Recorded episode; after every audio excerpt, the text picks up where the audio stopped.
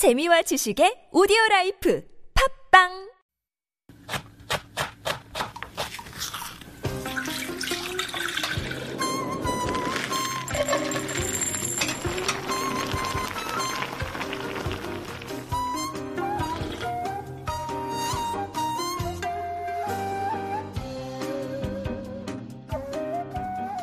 Soft power. It's a country's ability to influence others and the world at large without the traditional metrics that power is normally measured by, military or economic might. Instead, soft power is concerned with foreign policy, diplomacy, and culture. And food certainly matters when it comes to soft power.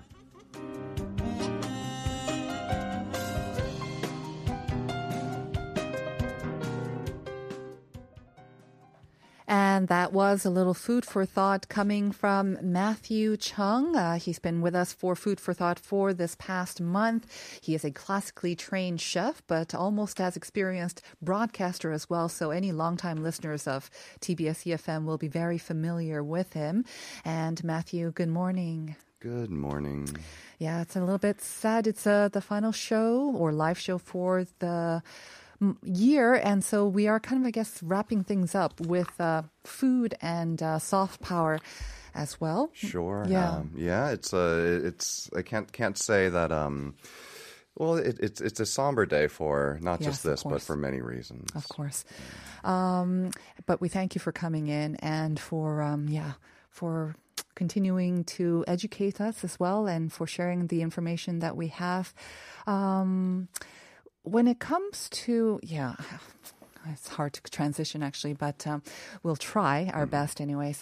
I recently came across a news article. I'm not sure how recent it was, but it was from a site called usnews.com, and I'm not very familiar with that site, but they were kind of listing these superpowers or something. It was for a random thing, but I was surprised by the list because, not surprisingly, U.S. was at the top, and then we had Russia. And their criteria for listing these superpowers, you know, how often they come out in the news, their influence around the world, et cetera, et cetera. So it did seem to be focused on sort of the hard power as opposed to the soft power you're talking about.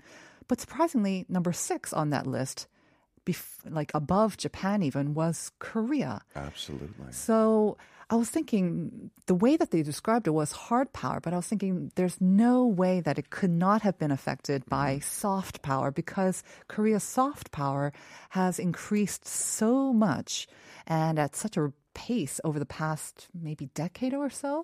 It's been phenomenal to witness because not only has it happened organically, but it's also happened as a result of a real organized push. Push. Yeah. We'll get into it, little elements here and there throughout the episode. But one thing I kind of want to bring up, I had a friend who used to work at the diplomat school here in Korea. Mm-hmm. And he went in and he basically taught an entire course on gastrodiplomacy. Wow. On the school for training diplomats, you mean? For training Korean diplomats to be dispatched abroad. And they had an entire course just on the idea of using food as diplomacy. Mm-hmm. And so I think in terms of not just the government and the diplomats taking a very holistic approach to creating soft power around the world. Independent companies are doing this, and individuals are doing this. And like I said, it's also happening very organically as well. Right. I remember when I was younger and when we were stationed overseas, my parents, I would just invite friends. My mom would cook for them. Mm-hmm. And I think that was kind of soft power or kind of public diplomacy as well. Everyone fell in love with Korean food then as well. Absolutely. Yeah. I think that's one of those things that's, on the grassroots level, every individual's actions, they definitely do tend to there's power in numbers. Mm-hmm. Mm-hmm. So today we're going to be talking about, I guess, specific. I don't know, do we want to say ingredients or items that are now starting to kind of make waves? Because K-food has been popular overseas, but you're going to pinpoint 2 in particular that are kind of picking up overseas? Yes, 2 I think that aren't necessarily talked about as often as certain things. I know that there's a certain very spicy noodle that's very visible on social media. Mm-hmm. But the fiery one? Yeah, the fiery ones, it's the bird on fire. Yeah. But I want to talk about 2 that maybe aren't covered nearly as much or just kind of starting to emerge. Okay. Because if we want to talk about Korean food abroad as a whole, we'll be here all day long, which I wouldn't mind. But there are other shows, I guess, that, you know, that might want to also do their thing. The first thing I want to talk about is Korean tea. I have to say, this took me by surprise as well. Korean tea, I didn't see it. I mean, I don't see it a lot on social media, I guess, but... You don't really see Korean tea all that much in Korea. Even, because so many coffee shops. Exactly, comparatively to coffee. So there's one notable cafe in London who is introducing the famously tea-loving Brits to Korean tea. Mm-hmm. They take enormous pride with serving Korean tea with strong Korean provenance. Okay. So from their website, their leaf teas, they source them from Hadong and Boseong, two well-known tea-growing regions here in Korea. Right. And the copy, I just want to read a little bit of the copy from the website. So when talking about Boseong, they're saying that Boseong is known as the green tea capital of Korea, as the largest tea-producing county, boasting some 5.6 million tea trees. Boseong green tea has a distinct aroma and taste thanks to its terroir. Surrounded by mountains with the Boseong River flowing through the center, we source our signature sparrow green teas and flower teas from Boseong. So they have a lot of these very personal essays written by the woman who started this company, and they are treating this like the oldest French chateaus will treat their wines. Wines, right. It's kind of read like that as well as an introduction to a vineyard. Very reverent. Very, very reverent. So I believe this woman is not like part of a big corporation. She just started her own. It's just one company or one cafe in London? From what I can tell, she might have some silent people in the background helping her, but from what it seems like, it sounds like she's doing this on her own. So they're famous for their leaf tea, but what's more interesting, I think, is that they're serving the teas that are very unique to Korea, like the herbal and the grain-based teas. Oh, so not just green tea. Not just green tea. So things like uongcha. Oh. I think if you asked the average person on the street, not from Korea, what burdock was, I think most would think of it more of like a Shakespearean ingredient than anything else. And memir, just as an aside, speaking of buckwheat and soft power. So, Bongpyeong, the area in Gangwon-do is known. It's famous for their memir, but they're not actually traditionally weren't the center of the memir industry in Korea. They didn't produce the most memir nor the best memir. Come again? So what happened? So there was a famous novel translated into English. It's called When the Buckwheat Flowers Bloom. I think a lot of Koreans are familiar with this, right? Lee Hyo-seok is the author, and so he wrote this novel based on the beauty of the vast buckwheat fields in his hometown, Bongpyeong. The town holds its annual Buckwheat Flower Festival to commemorate the late author every September. And as a result, the area became really well known for its memir and created this entire cottage industry surrounding serving memir dishes. But it was really that novel. It was that novel that did it, not necessarily the strength of the actual crop. Again, just shows the importance of storytelling and kind of packaging, right? It's people just don't go for a product. They go for the story behind it. And it all has to kind of work together, doesn't it? Absolutely. Yeah. And so it's interesting to see this tea house take off in London, and it really has taken off. It's made news waves. It's saying that it's injecting a breath of fresh air into the staid London tea culture because they really love their tea there. They really do. But this is something that's brand new, and it's not just in London though, because Korean tea is making more waves overseas than it is at home. I have to say, like, 우엉차 and 메밀차, again, I don't see them at the main sort of definitely coffee brands or even the tea franchises. I think the tea franchise that most people will be familiar with almost deal exclusively with green tea from Jeju Island as well, usually. So our offerings, or our choices rather, are quite limited here in Korea as well. So it's funny that, like many things sometimes, they take off overseas and then they kind of reverse and they come back to Korea. Some things happen like that. It's kind of funny the way it happens. So one tea sommelier who was quoted by one of Korea's newspapers when discussing Korea's tea trends, saying that our tea habits are actually quite unusual, especially when compared to our coffee consumption. So when you look at the U.S. market, he says, which is not known for its tea consumption. Right.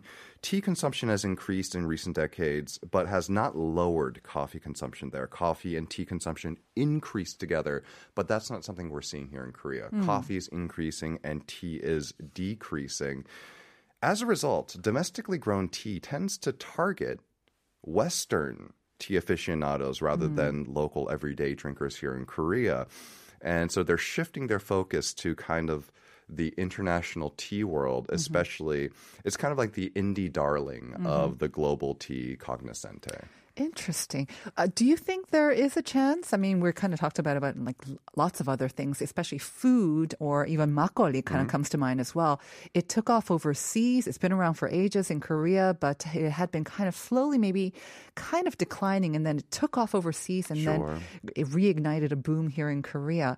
So you think that tea might be the next thing? Is it that big overseas right now? Or you're does it have starting the potential? To see traces of it, I think. Now, especially as sort of like as an analog to this, you can kind of look at vegan food here in Korea. While it may not necessarily be as popular, it kind of filling a niche, and it's slowly starting to grow more and more as another option. And I feel like tea might be able to kind of reemerge as the coffee alternative. You're starting to see traces of it now, but we'll have to wait and see. Because it almost feels like sometimes the coffee market in Korea is kind of filled to the brim. It's just expanded and grown. So I'm not sure how much more it can grow. Whereas the tea market, like you say, it seems kind of underserved right now. Nascent, I think, it might be one way to put it. All right, so we'll see how that plays out. The tea, because we do have some wonderful teas, I have to say. But I think we have a different perception of tea, whereas maybe overseas, like especially Asian tea, they kind of have this kind of maybe mysterious kind of... It's the whole philosophy. They think of that, and they might be kind of playing into that kind of atmosphere. I don't know, that Asian Oriental... Not Oriental, but I don't know. Do you know what I'm getting at? Yeah, absolutely. Yeah. I think there is a sense of newness to it. I think the whole idea of just, especially grain-based teas and root-based teas are something that are highly unusual in the West. Like licorice root is maybe one that comes to mind, but even that's not very popular. But I think it's the novelty of a completely new category of tea, something that's capturing a lot of people's imagination. Okay, so from tea we go somewhere very, very different. Very different, but also very Korean. I have a friend. He just came back from New York. He just did a stint out there working in the kitchens. He's a chef as well. And he was saying that gochujang is just everywhere. And not in sort of like a novelty sort of sense. It has become legitimately mainstream, found in restaurants where you would not see a lick of any other Korean influence. Really? Yeah. So served like alongside ketchup and mayo? Exactly. It's just another standardized condiment. It's a bit of a cliche to say like X is the new Y, but gochujang really is the new sriracha, or gochujang really is the new salsa. If you look at it, in the U.S., there's this kind of really big hullabaloo that happened 30 years ago when salsa overtook ketchup sales. Did it really? Yeah. It was a punchline on Seinfeld in 1992, which was a huge TV show at the time. It made headlines all throughout the 2000s and is often brought up by pundits as a metaphor whenever the issue of immigration is on the table. As an aside, the statistic is a little bit misleading and tends to be abused a little bit. So salsa sales are higher than ketchup sales because salsa is significantly more expensive. But so we're not talking about the quantity. Right. We're talking about more the price per unit, I guess. Yeah. So salsa overall is more sales. Because by volume, ketchup still outsells salsa nearly 2-to-1 by volume. But I wonder where sriracha is, though. Sriracha has to be very high up there. Yeah, probably up there. Top 5. And now, of course, here comes gochujang. Yeah, so it's not just Korean markets and hipster bistros, but it's mainstream fast food businesses. Mm. You know, they'll offer like a special burger with like a gochujang glaze. But are they labeling something that has maybe a hint of gochujang and they're saying that's gochujang, or is it really the gochujang that we are accustomed to having here? Because just, I don't know, how do we say, not raw gochujang, but gochujang in its original form, mm-hmm. It can be a little bit overpowering, sure. the texture as well. It's not, it's not squeezable that easy as well. So is it kind of a westernized form or Americanized form of gochujang that's taken off, or do you think it's actually the real gochujang? It's a lot of one and a little bit of the other. Okay. So it's a lot of the like kind of processed sauces. So like a gochujang barbecue sauce or a gochujang aioli.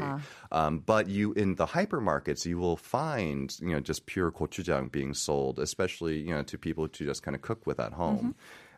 So yeah, it's and you find these items like in things like hypermarkets, and you see it all over food media, even places far away from a Korean population. But it kind of makes sense, I guess. I mean, especially after salsa, which had a little bit of heat in it, and it's also red. Sriracha, a little bit more heat, also red. Mm-hmm. And then you amplify the heat and the redness, and also just the consistency. Then you get gochujang. It's almost like a natural progression, I guess. You've got the heat and also a bit of the sweetness as well. Sweetness and the funk as well. I think that's an overlooked aspect of sriracha, is that it definitely has a little bit of funkiness to it, that a complexity that is absent from something like ketchup. Is that from the fermentation, or where does the funk come from? From fermentation. Okay. Yeah. Got it. Yeah, so it's partially due to aggressive marketing. Big Korean food manufacturers do plenty of ATL marketing as well as some guerrilla marketing. Mm-hmm. I actually had a friend who worked for one of Korea's largest food companies. Her job was to actually go all around Europe and do demonstrations for Michelin-starred chefs on how to use things like gochujang and doenjang. Mm-hmm. That must have been a fun job, actually. It was a dream job, was it for her. But, that kind of kicked it all off. So it had this trickle-down effect since the mid-2000s, where, like, the hippest fine dining restaurants were using it, but organically it just kind of started to spread, and it's grown progressively year by year until it kind of took its place in the condiment pantheon. Mm-hmm. I see a lot of cooking videos on many social media platforms, and many of these very Western cooks, I'm not sure if they're classically trained, but they will use kimchi, gochujang, and all these Asian condiments on a regular basis. I guess that makes it a little bit more mainstream. It absolutely does, and I think that some purists or cynics might roll their eyes, like, that's not how you use gochujang, that's not how you use kimchi, but you know what? It's fine. I think I think ingredients are ingredients, and yes, there is meaning imbued in a lot of them, but I don't think there are very few things that are truly sacred, I believe, in the food world. I guess, though, maybe the first sort of taste of gochujang that a lot of foreigners might have been on, planes serving bibimbap as well, from like decades ago, right? Yeah. I mean, for maybe even decades running, our airlines here in Korea were said to have the best airline food solely on the strength of that dish. That 볶음 고추장. But now I think they've evolved as well. The taste, probably maybe like tteokbokki, what they see on TV and dramas, that kind of influences too, doesn't it? Our K-pop artists, when they go on social media showing them eating tteokbokki, it literally creates spikes in sales. There are official reports by, like things like the Ministry of Agriculture that will single out someone like BTS's Jimin as a not insignificant factor in raising like sales of gochujang. But honestly, it's kind of surprising for me. I'm not sure for you, because we were kind of, I think for longest time, foreigners, they were saying that they don't really like that sticky texture or the stickiness of tteok, and that stickiness not only with tteok but a lot of things, like even the very chewy texture was sometimes kind of hard to swallow as well. Have you noticed that there's no term in English for pleasantly chewy? You have to just have to say pleasantly chewy. Exactly. You have to modify chewy, but there's no one word that inherently means pleasantly chewy, but I think that might change. Jorgi is what we would say in Korea. Matthew, it's kind of difficult, but if you had to point to maybe one K food that you think is going to be the next big thing, what do you think it might be? This won't be the next big thing, but it will be a harbinger of Korea's arrival on the true ascension to the main stage mm-hmm. Of global food. Ooh. It's once Naengmyeon goes global, it's game over. Korean food will officially have taken over. Cold noodles. Because it is so different from anything else, and it's so uniquely Korean, and I think it's something that's very difficult for people to wrap their heads around. Mm-hmm. But once they do, then I feel like that's the dish that will make people truly understand what Korean food is about. Even Pyongyang naengmyeon? That would be interesting if Pyongyang naengmyeon that's really well. Expert level for, right. for someone not familiar with Korean food. Well, Matthew, unfortunately, that's all the time that we have for today and for the year with you. But thank you so much. It's been so much fun, and I really enjoyed our conversations. It's been a true pleasure, and I am genuinely saddened that today's the last day. We'll see you next year, hopefully, for sure. See you then. And we are going to be back tomorrow, and you, please, listeners, should join us because we've got a very special interview for our last Making Connections interview. We're going to be joined by Steve Barakat, a Canadian composer, producer, pianist, singer. And if you're not familiar with his name, you will definitely be familiar with his music, his compositions. They're all over radio shows and TV dramas in Korea. He was also named ambassador for Quebec City and the surrounding area, so he'll be joining us with the director of business development at Quebec, and the two of them will promote Quebec as if it needed promotion, of course. We are familiar, but they'll be here joining us tomorrow. So tune in tomorrow, and we're going to say goodbye with Merry Go Rounds from Howl's Moving Castle. Have a wonderful day. See you tomorrow. Bye-bye.